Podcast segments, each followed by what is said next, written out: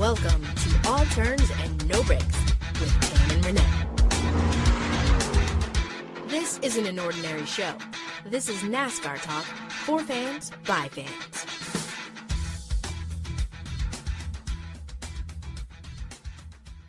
Hey everybody, welcome back to another episode of All Turns No Brakes with Tam and Renee. I am Renee, she is Tam. Hey Renee, what's up with you? And how are we doing today, Miss Tam? How are we doing? I'm doing most excellent. I think we're gonna skip the weekend talk. Or no, actually, no, we can't. Only because Renee had a birthday. So all of our listeners, although we can't hear you, can you guys wish Renee a happy birthday? Thank you so much. And don't ask me how old I am because I stopped counting after 37. okay, so there you have it. So Renee had a birthday.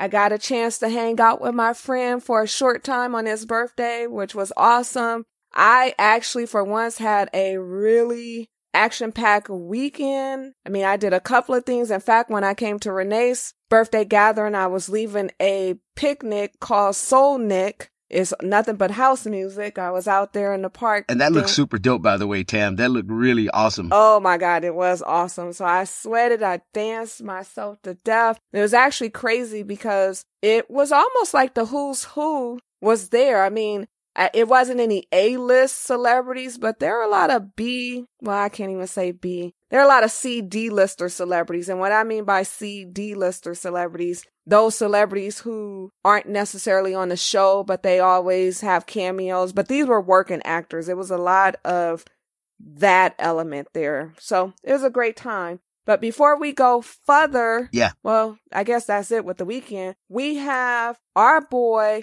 aka Front Row Kenny, on the podcast. It's been a while. In fact, I don't think we've had you on the podcast all season. Welcome, Kenny. Hey, Kenny. Hey, what's going on, guys? It's always a good. Oh man, Kenny, it is good to hear from you again, my brother. Always a pleasure having you on the podcast, my man. Oh yeah, anytime. It's great. It's always great to be on the podcast. Always great to talk to you guys. It's been a long time coming, honestly if there's an episode that I want you to be on, it's this one because let's talk about that race. Oh man, that's probably one of the best races I've seen in quite some time. I really Okay, wait, hold up, Kenny. We can't jump into the race before I give you guys the top 10. Yeah. Slow your roll, Renee. Slow your roll. we okay. I'm so excited about this race. I want to just jump right into it we have a guest, but there are protocols that we have to follow each and every week on this podcast. So before Kenny tells us why he liked the race, because everybody loved that race. I don't care who you were. Although we did have some haters on Twitter, but that's yes. for another, another, well, I guess that's for this show, but at a later time.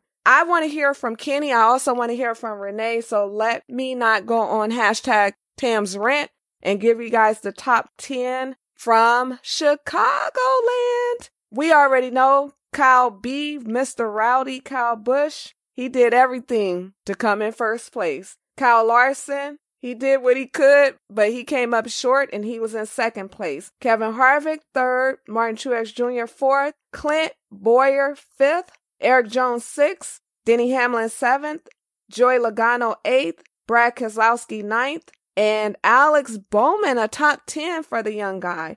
Some notables that? at Chicagoland. Paul Menard is a notable because he was our pole sitter, but couldn't get it done. In fact, you guys know I tell you every week, just a reminder, I write for the drive. This week, when I wrote my recap of the Overton's 400 race at Chicagoland, I wrote a sentence that said, yeah, Paul Menard was our pole winner, this is mind boggling. Let's take a deep breath and think about this. Paul Menard was the pole sitter. He didn't even lead one lap of the race. How does that happen when you're the pole sitter? What happened was Blaney got the jump on him, and that was that. So although Paul Menard was our pole sitter, he didn't even win. He didn't even lead one lap because Blaney took him out on the start. Okay. Wow. Other notables, Kurt Busch came in 17th. He also led 20 laps. And like I said, Ryan Blaney, Blaney actually won 19 laps. He came in 18th place.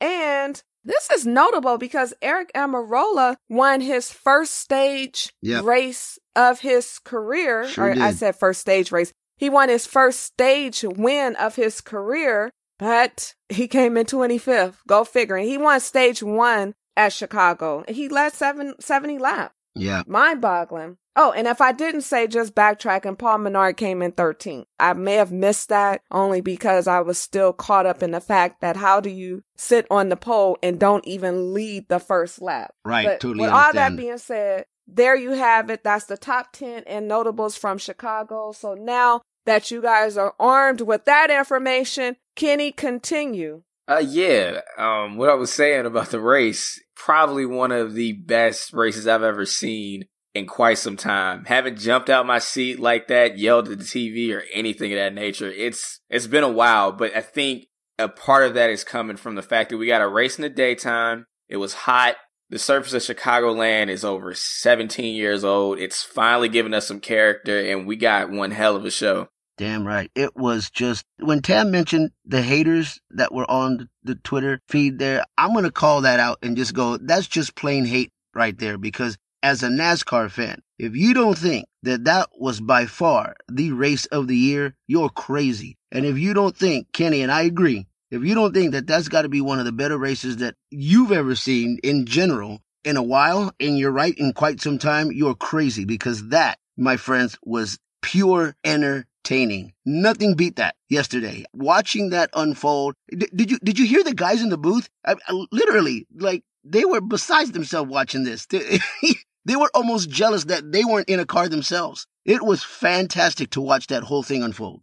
Well, it's funny you said they were jealous they weren't in the car because I felt as if Dale Jr. may, for just a hot second, have been feeling like, dang, I retired too soon. He was so excited. He was like, slide job, slide job. In fact, I'm not sure if you guys saw the video with the guy, and I'm assuming that was his daughter, but they were watching the race and they videotaped themselves. And the little girl was like, slide job, slide job. It was the cutest, funniest thing.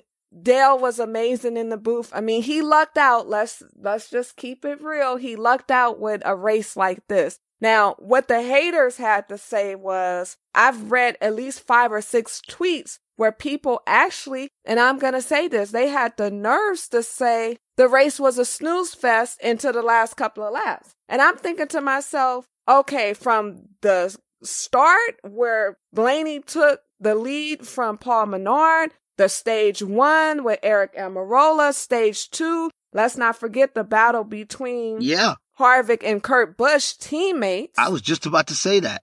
Even going to the end where Ryan Newman was being Ryan Newman and didn't let anybody pass. I have a tendency to tune out, and I can tell you, I don't recall the entire race tuning out. I literally was engaged from start to finish. Now, I do have a little secret. I was having a hard time distinguishing Dale Jr.'s voice. Oh yeah, yeah. I know that sounds crazy, but I was like, wait, is that Dale talking? I can't really actually say that I was tuned in for the race purely because Dale Jr. was calling it because that wasn't the case. I just actually thought it was some good racing. I mean, Kenny, I don't know your thoughts, but we usually don't see that kind of action on a 1.5 mile tri oval track. Yeah, and I think, like I said before, the fact that we got a race, it was incredibly hot.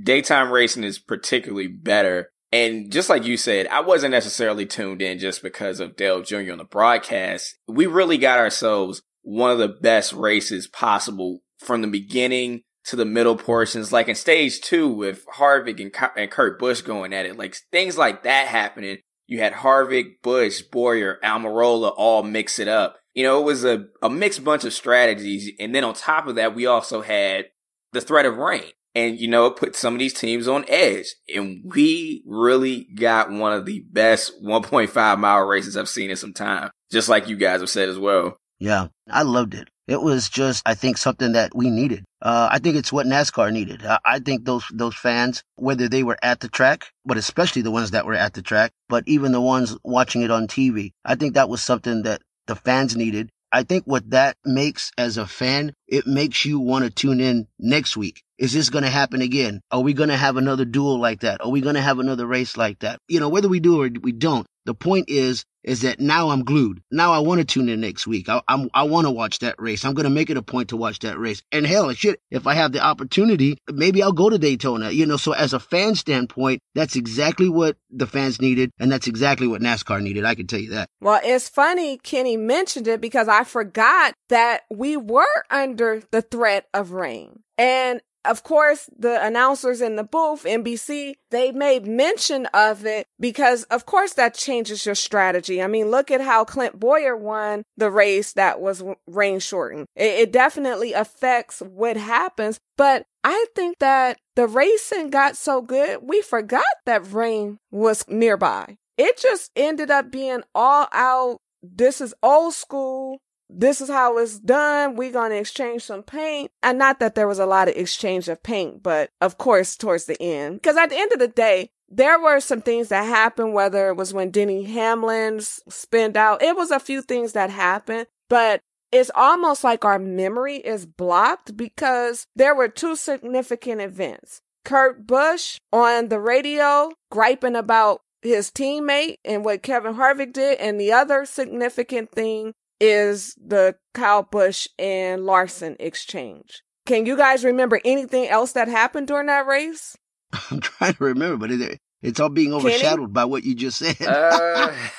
You're the historian, so I know you pull facts out your, your head. So. Oh, well, in between that time, it, it wasn't necessarily like the most significant things in the world. Well, you had Clint Bowyer had a great car all day, but got himself caught up on pit road going too fast twice, not once, but twice, went two laps down, came back, but didn't recover fully. Also had, um, Aric Almirola. He had a great car all day and seemed like after the first stage, he faded away, had a loose wheel twice. That also happened to him, but he was a, still a good Stewart Haas car. But other than that, those are probably two of the things that I can definitely remember from Sunday's race.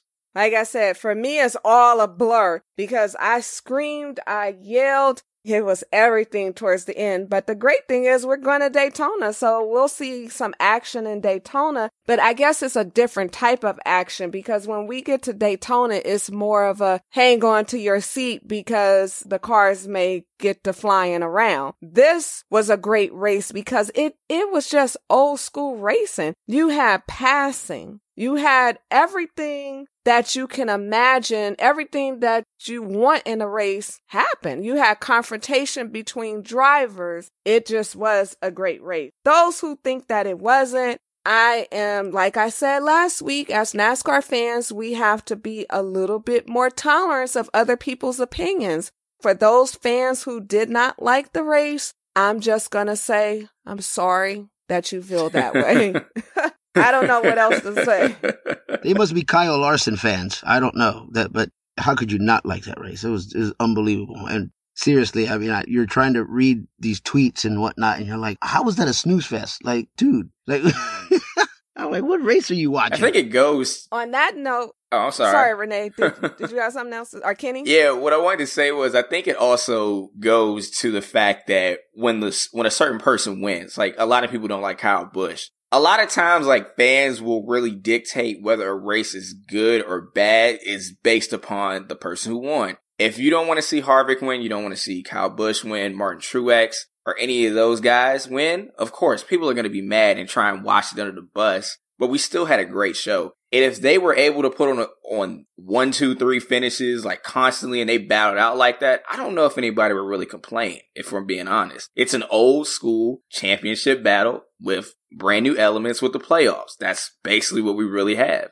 Yeah. This is well 100% Perfect. true. Since Renee brought up Twitter, the tweets, we're going to do the show a little bit out of order, but I'm going to kind of jump, not necessarily to the fan comment of the week, but I want to read some of the fan comments since after all, we're talking about those people who thought it was a snooze fest. During our weekly Twitter chat that happens every Monday at 3 p.m. Eastern Standard Time, we had a few questions and we got more than a few answers. Thank you for all those who threw in their opinion. Well, I don't know. Should I say threw in? All those who answered. How about that? That sounds a little bit more professional. We asked the question Kyle Busch and Kyle Larson put on a show. a clinic on how to race hard. Should anyone be mad at how it played out? Was it fair for Busch to dump Larson? Thoughts? Hashtag NASCAR talk. So, a few responses that we received. Larry Lee, thank you, Larry, for always chiming in. His user is LBLEE58. He said, No one should be upset on how it played out. Just as Kyle Larson said, he knew the payback was coming. Definitely true. Tiffany, her user is Tiffany Shandell. That's S H A N D E L L. She replies and says, I don't think anyone should be mad. That was hard racing, and I think anyone would have raced that hard to get the win. I would love to see more of it. Very exciting to watch. Plus, if it had been the other way around, Larson would have done the same thing. Now, Kenny and I have had this conversation, and I think Renee, we've had this conversation. I don't feel like Larson has the dog in him to do that. And for those who don't understand what the dog is, it's not anything that is just that some people have moxie and some people have the audacity. And then there are people like me as well who are feisty. I don't think Larson has the dog in him to dump somebody for the win. What do you guys think? I'm going to agree with you. I don't think he has it in him either. Maybe he might find the opportunity when it comes again and then maybe take advantage of it. But if those tables were turned yesterday, I don't see Kyle Larson even remotely trying to, do what Kyle Busch did. That's just not his personality. That's just not the way he drives. But it definitely is the way Rowdy drives. It is definitely in Rowdy's personality to do that. And it's definitely in Rowdy's history where he's not going to just wait to an- another race. He's not going to wait two weeks from now. If you give him the opportunity, just like he had yesterday, he's going to do it right back at you. And he may not start it, but you got dang sure he's going to finish it. Kenny, what do you think? Yeah, I definitely can say the same thing. I don't think Kyle Larson is a guy who is a, I want to say this carefully as possible, not necessarily an intimidator or anything like that. I feel like Kyle Busch is on that kind of level, but Kyle Larson is more of like a timid guy. He'll race you hard, but he's probably not going to get you into the wall. The only reason why that happened was because he drove it in so deep and then he got into the back of Kyle Busch, but when Kyle Busch came back, oh, he meant that one. that was no love. Oh, that was yeah, no love tap. oh God, it was almost beautiful to watch, and I was like, it's almost like you saw it coming, but you really didn't go, "Is this really happening?" But you knew it was going to happen, and then when it happened, you were like, "Why? Why are we surprised?" Like, actually, that was fantastic.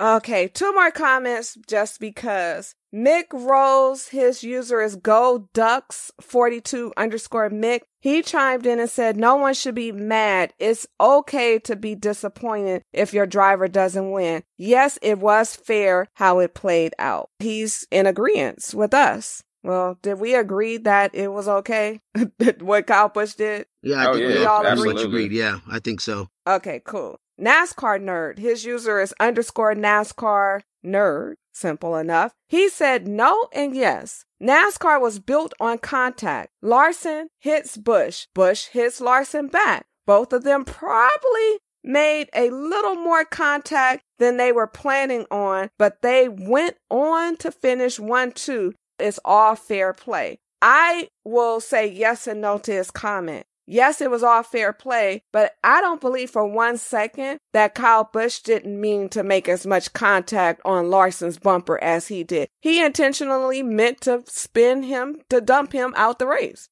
I mean, does yeah. anybody disagree with that? I don't disagree. He put the bumper to the back bumper. Oh, I I don't disagree with that at all. I think what's even more of fantastic than that is how he recovered after he threw Kyle out of the race because he, he kind of went into the wall. Well, actually, he kind of, he did go into the wall, but still managed to recover and hold off Harvick, who was coming up behind him, and uh, still managed to win that race. I mean that that is one hell of a of a driving tactic right there. I, I don't I don't care how you look at it. That the, the, fact that he was able to take Kyle Larson out, run into the wall himself, recover, and then take the checkered flag. That is unbelievable, man. That that is rowdy as rowdy can get right oh, there. Yeah, no doubt. Definitely can agree with that hundred percent.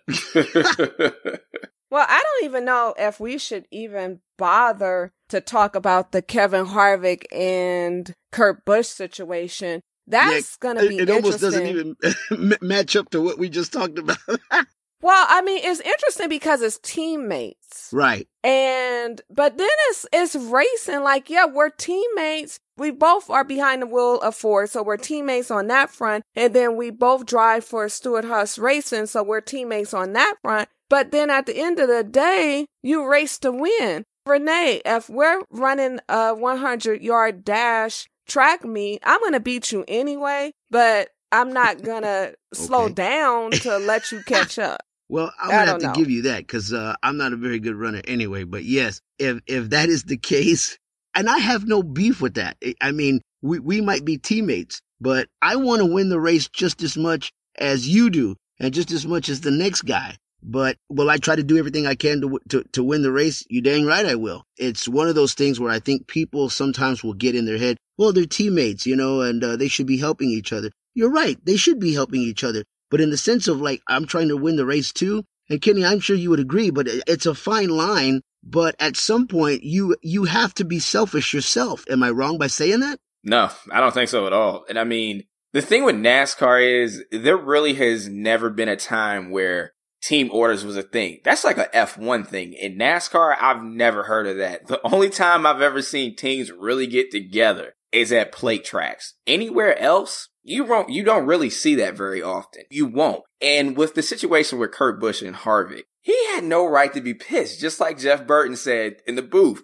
It's racing, period. You're racing for a championship. Yeah. You're racing for points. It came down to the end of the stage. It's just simple as that. Points are still on the line regardless. And that's the, that's the thing. So it's no need to be mad about that. Race them hard all the time. Because he didn't wreck them.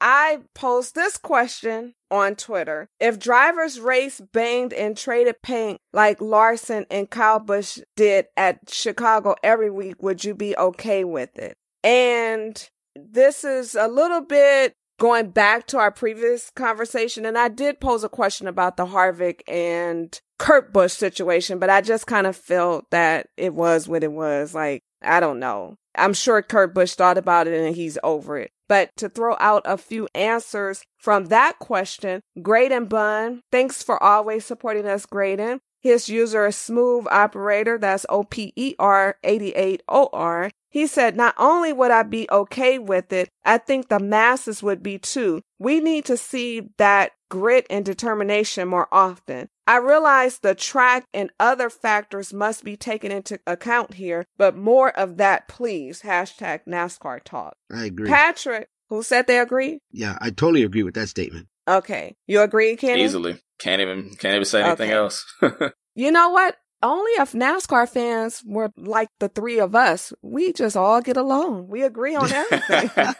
At least for now. Okay. Patrick Drone, and that's Patrick R. Drone. His user is Patrick Drone 78. He responded and says, as far as hard, clean, and not wrecking with a question mark, yeah, it'll be nice to see.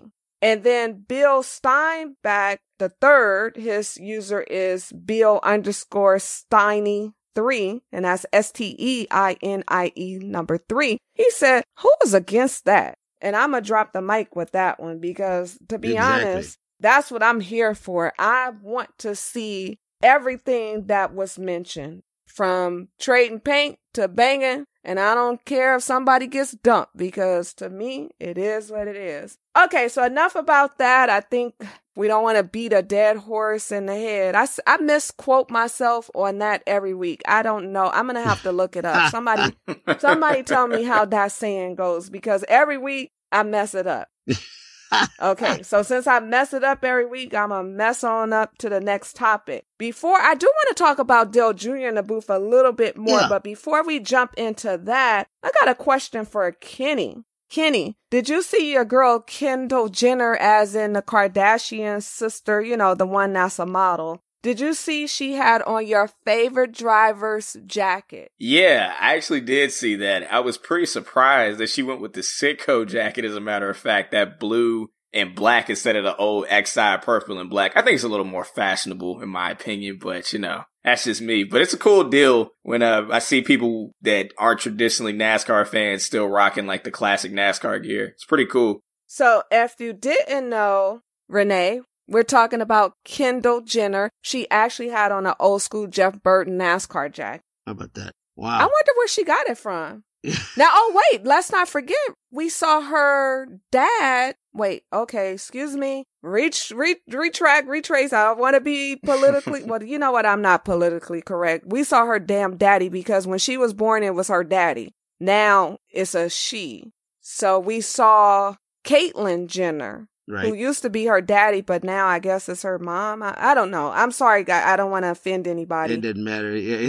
Well, it does matter because I'm not very politically correct. No, I think at you the said it just token, perfectly, I though. do. I want to respect the community. Okay, I, I I feel like I got my foot in my mouth again. Renee, No, bail I- me out. You said it perfectly correct. I don't think Well, it offended her daddy because when she was born, it was her daddy. So Right. I don't know. So on that note, we saw Caitlyn, Caitlyn Jenner, formerly Bruce Jenner, at the Fontana race because he was actually there. I guess he was a guest of Kurt Busch's, and we talked about this on the podcast. I'm assuming they had a friendship from when Bruce was the Olympic runner or something like that. Okay, okay, Tam's rant. I don't know what I'm talking about. At the end of the day, maybe that's Kendall had the jacket on because her dad loves NASCAR. Okay, I said all that to say that. But it was a good look. She paired it with a pair of black jeans. And, you know, I think she, it was when she was creeping out with Ben Simmons. Oh, speaking of Ben Simmons, we're about to go down a rabbit hole, but let's be really quick. Let's talk a little bit of NBA because although yes, it's a NASCAR podcast, we cannot ignore what the hell is going on in the NBA. So LeBron James is officially a Laker, but now Rondo's officially a Laker. JaVale McGee is officially a Laker. And then Boogie Cousins is now joined with, with, um, the Golden State Warriors. What the hell is going on in the NBA? Unreal. Not to mention, hold that thought, Kenny and Renee. Not to mention, I was floored at the fact that your boy re-upped with OKC, Paul George. That made absolutely no sense for me. Not only did he re-up, he signed what seven year contract. nah, four year deal. Um, it was four years, but it was something about a three year something. I don't yeah, it's know. a The it's a three and one deal, back- so like he can get out of it. I think it's like a player option or something like that.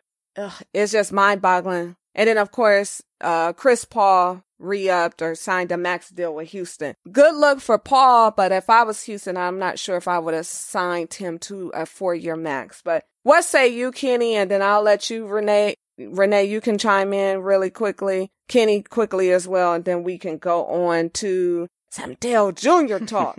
Um, yeah, you know, the NBA right now with this free agency period has been crazy, let alone the fact that it's only been a small weekend. We've had all these moves. It's mind boggling, but this is a product of what the CBA created. Some true freedom, huge salary caps, and teams make an exception with that luxury tax. And that's all we got. We got today. It still might be an interesting season. That's what I'm thinking still. I don't think the writing's on the wall to say that it's over. Games still gotta be played. Very true. Renee, And I will say this really quickly as well. I mean, this just kind of goes to show you where the NBA is at this point in 2018 in this day and age. Definitely a lot different than maybe when me and Tam were growing up watching the NBA. But it's amazing how living in Los Angeles for the last 13 years and since LeBron's been in the league, I've heard so many Laker fans literally talk so much trash about LeBron James, about trying to compare him to Kobe, which I don't personally and I don't want to go down this other rabbit hole, but I am personally not a fan of Kobe Bryant myself in general. But the fact that they they would always talk about how he will never be Kobe Bryant or how he will never live up to the expectations of Michael Jordan or whoever they, they're trying to put him up against. Now he's on the Lakers and now these same people are sitting here praising the Lakers. Let's go team LeBron. Let's go team Lakers. And I mean, the hypocrisy is absolutely, I mean, just it makes my stomach turn. Now, on the flip side of that, I'm happy that uh, CP3 re-signed with Houston, and I hope we can uh, maybe go uh, a step further. But nevertheless, the Golden State Warriors are still going to be the team to beat. I don't care who it is. Renee is a Houston Rocket fan. He's a Houston Astro fan. He's a Houston, Houston, Houston fan because that's where he's from. That was that, if you guys were wondering. And I said it with a little bit of sarcasm if you didn't pick up. Uh, just a little bit at the end. Okay, I'm born and raised in Los Angeles. Yes, I grew up uh, Showtime, Magic Johnson, James Worthy, Byron Scott, Kareem Abdul-Jabbar, who am I? Michael Cooper, Coop, Yeah, I'm, I'm I grew up watching that type of basketball, and I will just say this about LeBron. I feel like we are all, well, not me, but people are always comparing him to MJ when in fact they should have always been comparing him to Magic Johnson because he is that big ball handler slash guard. Like, you know, he can play multiple positions like Magic played. Magic played guard, off guard, point guard, and center when you needed him, and LeBron can do the same. Michael can't. And at the end of the day, I'm tired of the Michael LeBron comparisons because I'm fortunate enough to have lived in both eras. And let's just be real, Magic was better than Michael. And yes, I'm going to go on record and say that because how many times did, how many rings does Whoa. Magic have? How many times did Magic go to the NBA finals. I think people sometimes there's this illusion people count Michael's money and they count the shoes and they their judgment is a little cloudy. But Magic is just I mean, you know, we can go really deep and start talking about Kareem Abdul-Jabbar and Wilt Chamberlain and all those guys, but I'm just not a Michael Jordan stan. So we'll leave it at Ooh. that. That was a little Boy, that's a whole nother podcast. oh man, that could we could go that could go could for go days. Da- yeah, we, we, we should go into some Dale Jr. and predictions. okay, so yeah, we'll go to Dale Jr. and predictions because we already did our fan comment of the yeah, week. Okay, let's talk about Dale Jr. Yeah. I thought that he was great in the booth. It was a much needed refresh for NBC. He added way more than a little personality towards the end because I think he forgot he was in the booth and I think he thought he was on the Dale Jr. download and just having a good old time on the couch with the boys because he went completely ape crap at the end. He was like slide job, all this. He was like, oh, you know, he, he enjoyed himself. And that made me enjoy myself watching the race. And again, I just thought he was a refresher to the booth because he's not stuffy. Like he said, he's getting paid to be himself. He's getting paid to talk about a sport that he loves, which is racing. Yeah, absolutely. What, do you, what did you think, Kenny? I thought the broadcast was really good. It was fresh, as you said, Tam. Like,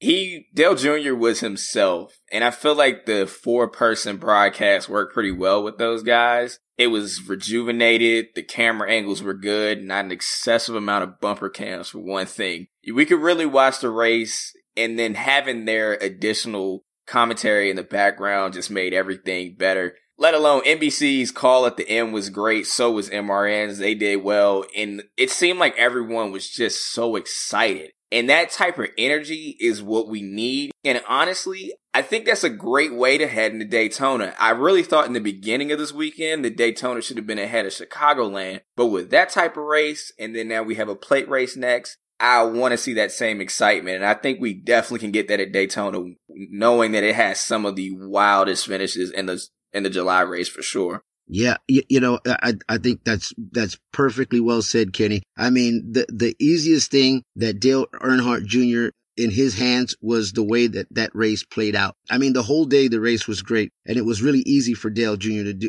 And not not that I'm trying to uh, uh, make an excuse of, of why he was so good. I think he would have been great even if it was a snooze fest, uh, because that's who Dale Jr. is. And I completely agree that his personality, his persona, and the way that he carries himself is so easy to do, even in the booth. I thought the same thing, uh, Tam. I thought he thought he was on the Dale Jr. download. He was so comfortable. And I read the, the little article from the Charlotte Observer and what they, they were saying about it. And I kind of have to agree with, with the Charlotte Observer a little bit too. They didn't say anything bad about Dale Jr. They were praising him and how well he did. But they did point out some of the things that Dale Jr. Uh, mentioned uh, himself, which was uh, a little post broadcast after the broadcast. And Dale was just saying that he wanted to thank everybody who was giving him, uh, you know, uh, positive feedback. But, but Dale Jr. admitted, he goes, man, there, there's a lot of things that I, I still have to learn. And, uh, the fact of looking at the race and trying to describe it from a strategic standpoint, he's like, I'm always in the car. So I don't, I don't see you know, the other strategies that the other races are doing. But now that I'm in the booth and, and, and I have the opportunity to see these strategies unfold, he's like, man, it's eye opening because now you can see it from a different perspective. And he's like, and I'm going to continue to learn to do that. And, uh, and he's going to have continue to learn how to, uh, be comfortable with criticizing not just other drivers, but his his own former teammates that he used to drive with for years. And that's going to be tough. He, he knows that's going to be a tough transition. But I tell you this, Dale Jr., that guy, he'll find any way to make the transition smooth. And I totally believe that he will. So uh, he, he's got a lot to learn. He said, I believe he'll do it. I agree with everything both of you guys said. I think for me, that's what I liked about Dale Jr. is that he wasn't polished. Sometimes we need authenticity and not a bunch of fakeness. And granted, you do want the professional delivering the news. It's like, this is the thing from somebody who has existed in the blogger world, but technically, I guess I am a writer because I've been paid to write. I haven't written in a book, but hey, I write for a publication. Technically, I'm a blogger slash professional writer. I guess you can say that. There are times when you just need an opinion that is not so polished, but you do need an opinion that is from somebody that's an expert. And he gives you that. Exactly. He gives you that and then some. I'm not sure if you guys saw this tweet from Jeff Gluck, but Jeff Gluck wrote all set up and ready to watch the Chicago race on TV. Are you making a point to watch this race more than normal because of Dale Jr., or does it not change your viewing habits much? there was a twist to this. It got really interesting, this question, because Kelley Earnhardt, Dale Earnhardt Jr.'s sister, and some would say the brains behind a lot of everything, because you know they're business partners. She's his right hand, their sister and brother, they're super close. She responded and chimed in and said, Why can't people just answer yes or no and leave out the hatred and bashing of not just someone who's my brother, but the sport, others in the booth, other networks, etc. The world truly needs more kindness, grace, and humility. I had to reread that a couple of times because I was like, was she bashing Jeff Gluck? for actually asking the question. But then I said, well, maybe she was actually chiming in on some of the comments because I don't know what came first, her comment right after he posted it, or was it that she saw the comments and then she decided to chime in? But just to give you an idea of some of the comments, most of them that I see, obviously, is Jeff Gluck. It was over 2,000. It was it was 2,600 responses. So 2,600 responses to Jeff's question. So obviously, I'm not going to see them all, but I will read a few. Uh, the PETM Racing Podcast guys, their user is PETM Podcast. They chimed in and said, I know it's personal for you because Dale's your little brother, but people being mean have their own set of issues that seem to come out on Twitter. The broadcast was great. The race was great. Excellent jumping on point for NBC. That's what they thought. Sherry Pollex, who we all know, Martin Truex Jr.'s longtime girlfriend, fiance, she chimed in and said, Amen, my friend.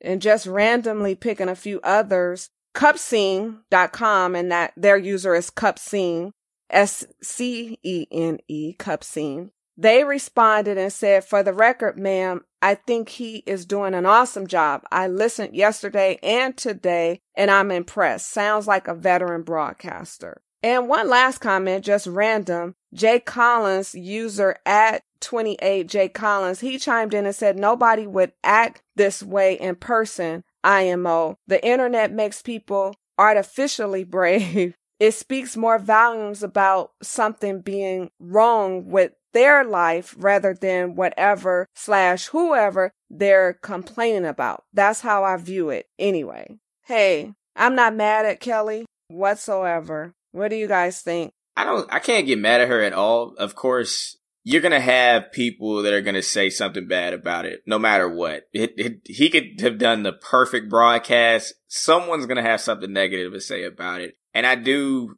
I do see why she had to say something. It is her family. That's her brother. You know, like that's, that's her blood. That's her family. She's to react to stuff like that. And I completely understand why but I don't see anything wrong with it. I don't think she was attacking Gluck. I think she was more so probably glancing at a few of the comments, which usually on Twitter or any website where you can comment on something is probably not the best thing to look through because you're always going to have negative no matter what you do. That's just kind of the nature of this world. You know, that that's just kind of my take. How about you, Renee? I'm pretty much the same thing. She has to say that.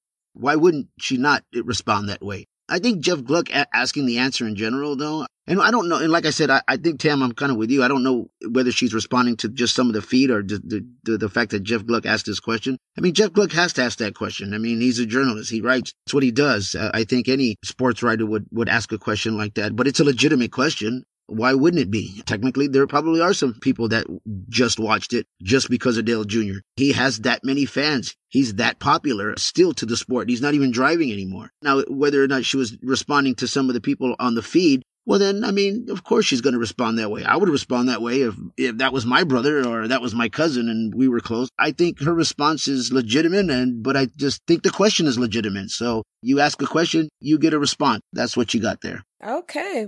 I think we can leave that right where it is because it is what it is. People are internet brave. And we all know that. Like the commenter said, nobody's really going to say it in your face. Okay, it is time for some predictions. Predictions. It's time for Tam and Renee's race predictions. Renee usually gives us his predictions before I give him and you guys, ladies and gentlemen, our listeners, our friends, friends to the show. I usually give you the past 10, but we're going to switch up things today. And I am going to let Kenny tell us who he got. And I said who he got. Yeah, I said it like that. Who you got for Daytona for the Coke Zero 400. It is the Coke Zero 400, right? Yeah. Yep. Yeah. Coke, okay. Who you got, Coke Kenny? Zero. Sh- Lay it on us, Coke Kenny. Zero Sugar 100. They added one more word this year. Oh, yeah. The sugar. Okay. Sugar. I forget it too, honestly. I've I've said Coke 400 so much, but I think for this race, I think I'm gonna go ahead and give it a wild card, and I'm gonna go ahead and say Ricky Stenhouse is gonna repeat. I think he will do it again. Wow. I think so. I love that pick. Okay. And your alternative pick? Alternative, I'm gonna go with Bubba Wallace. Actually, he did well in the Daytona 500, and even last year in his one-off appearance at Daytona, he did pretty good. So I think it's a really good shot for somebody who's not in the best equipment to really win. Because nine times out of ten, they're gonna tear some stuff up coming to the end for sure. If you can only see my face, I'm going to describe my face when you said Bubba Wallace. you know that meme that goes around with Swaggy P with the question Yeah, mark? yeah, yeah. I've seen. I I use that so much. right And if you don't know, Swaggy P is a NBA player. He actually just got a ring with the Golden State Warriors. He changed his name to Playoff P. Right? Yeah. During the Now that was um now that was Paul George did the playoff P thing, but you know Nick Young is always swaggy P. Oh, I thought Nick Nick Young was playoff P too. Nah, you sure? I- Nah, I think Paul George is the only one to deem that one, but he went with this. I think he stuck with Swaggy P. Gotta go with Swaggy P. Oh, well.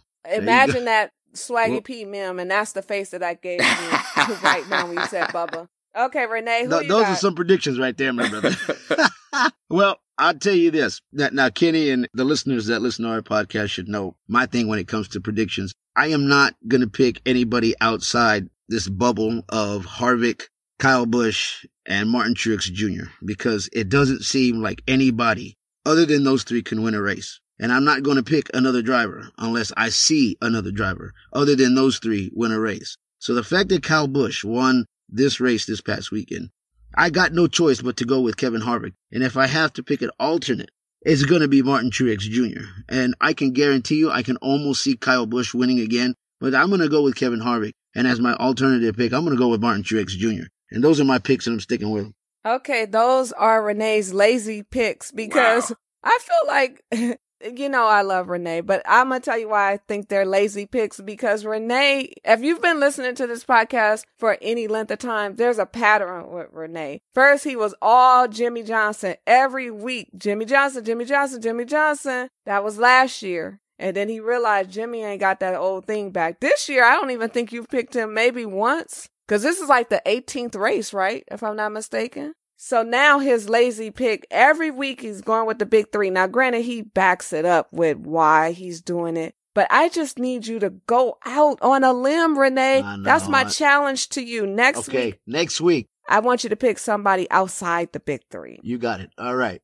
Okay, now I'm guilty because I feel like every week I've been picking somebody in the big three as well. But on that note, past 10 winners at Daytona. But this is for the July race because, as you guys know, there's the Daytona 500 that is usually in February, end of February. And there is the 4th of July race every year at Daytona International Speedway. We've been racing at Daytona since 1959 before any of us was born because we may be old, but we're not that old. No disrespect to anybody that was born around that era, but that's not our era. 2008, Kyle Busch was your winner. That was 10 years ago. 2009, Tony Stewart. 2010, Kevin Harvick. 2011, David Ragan. 2012, Tony Stewart. 2013, Jimmie Johnson. 2014, Aric Almirola won at Daytona. 2015, Dale Earnhardt Jr.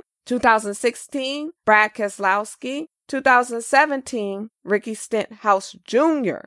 Who said that they really thought he was going, like the odds of him going back to back, Kenny, is stacked against you. Uh, but okay. I don't know. I think he's got a good shot. I think Roush's plate program isn't bad. Hey, listen, you never know. Trevor Bayne Exactly. might You do it. Oh, you never know what? You're you're this is like what we addressed last week. It's like, okay, AJ Allmendinger did great at one road course, and y'all think he the road course racer to pick every damn year, every race, every road. I don't course. know. I'm one of those people who eventually got to the point where I'm like, man, let me look at this dude's stats at the road course. When I finally realized that Sonoma was that bad for him, I haven't picked him since. And with Stenhouse and even Bayne on the plate tracks, they've done well. So that's kind of where my philosophy is going because I think Roush has finally got that plate program better and maybe he might just do it again and once again celebrate by calling it the Firecracker 400 just for the historic.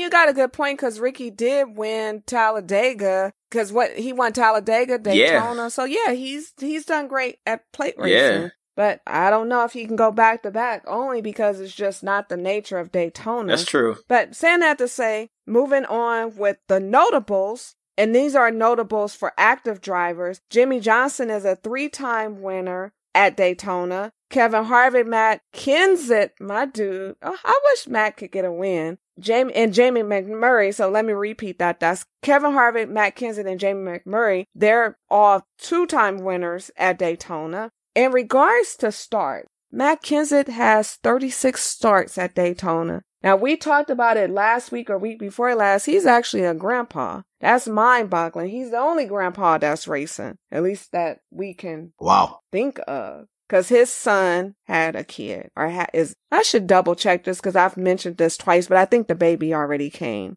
Matt Kenseth has 36 starts at Daytona. Kurt Busch and Kevin Harvick have 34 starts at Daytona. Jimmie Johnson and Ryan Newman have 33 starts, and Jamie McMurray has 31 starts at Daytona. So that's the 30 for 30 for 30 for 30 club. Now that I have given you your history lesson, who am I picking? Because I know you guys want to know. I am going to pick Kurt Busch as my winner. And again, I just kind of got on you, Kenny, for, I mean, Kurt won the 500 last year. So, eh, you know, it's kind of the odds are stacked against you. But I feel like he has to do something like Aric Almirola is doing great, but Kurt is in the mix with his teammates. That Stewart-Haas team is stacked and he wants some of that love. So I'm going to pick Kurt Busch as my winner and my alternative. I'm, I was going to go with Ryan Blaney, but as I start to listen to my thoughts on the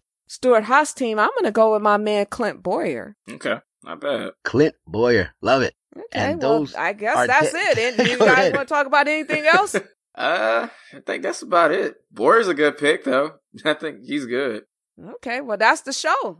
Those are Tam's picks. Those are Kenny's picks. And uh, listen, before we, I close this show out, Kenny, I just want to thank you for coming on. It is, it is absolutely always a pleasure having you on our podcast. It's always a pleasure talking NASCAR and just talking with you in general, my brother. I want to thank Tam for reaching out to you and having you come on. And I can speak for Tam. I mean, we, we just always appreciate your insight, your your input on this show. And just between us three here, I love when all three of us are on together. I really like the chemistry here, and I hope our listeners do too. You guys that listen to our podcast on a regular basis, please give a shout out to our buddy Front Row Kenny and follow him on Twitter Follow him on social media. He is absolutely just a wonderful, wonderful guy, and he's doing some big things in his own uh, uh, career. And, and, good luck to your brother. And it's always a pleasure having you on. Yeah, absolutely. Thank you guys a ton. It's always been a good time coming on. Every single time we seem to always go further than what we think we do. We say we're gonna do a thirty minute podcast. Next thing you know, we're almost an hour.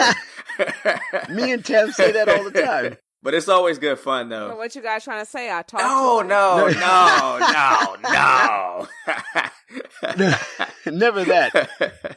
I will say this, uh, guys. Thanks so much for listening. Make sure to search for All Turns No Brakes on Apple Podcasts if you have an iPhone or Google Play if you are on an Android. Don't forget to hit the subscribe button. That way you never miss an episode. You can also find the podcast on Spotify, iHeartRadio, SoundCloud, or wherever you get your podcast. If you uh, have friends that love NASCAR just as much as you do, make sure to turn them on at All Turns No Brakes. Tell at least two friends to subscribe to All Turns No Brakes. You can find us on Twitter, Facebook, and Instagram across the board at Turns No Brakes. Make sure to follow us if you want NASCAR news directly in your email box. Head over to our website, allturnsnobrakes.com, and sign up for our newsletter. For Kenny, for Tam, myself, Thanks for joining us, and we look forward to talking NASCAR each and every week, and especially next week. Bye bye. Boom. Slide job. Thanks so much for tuning in with Tam and Renee.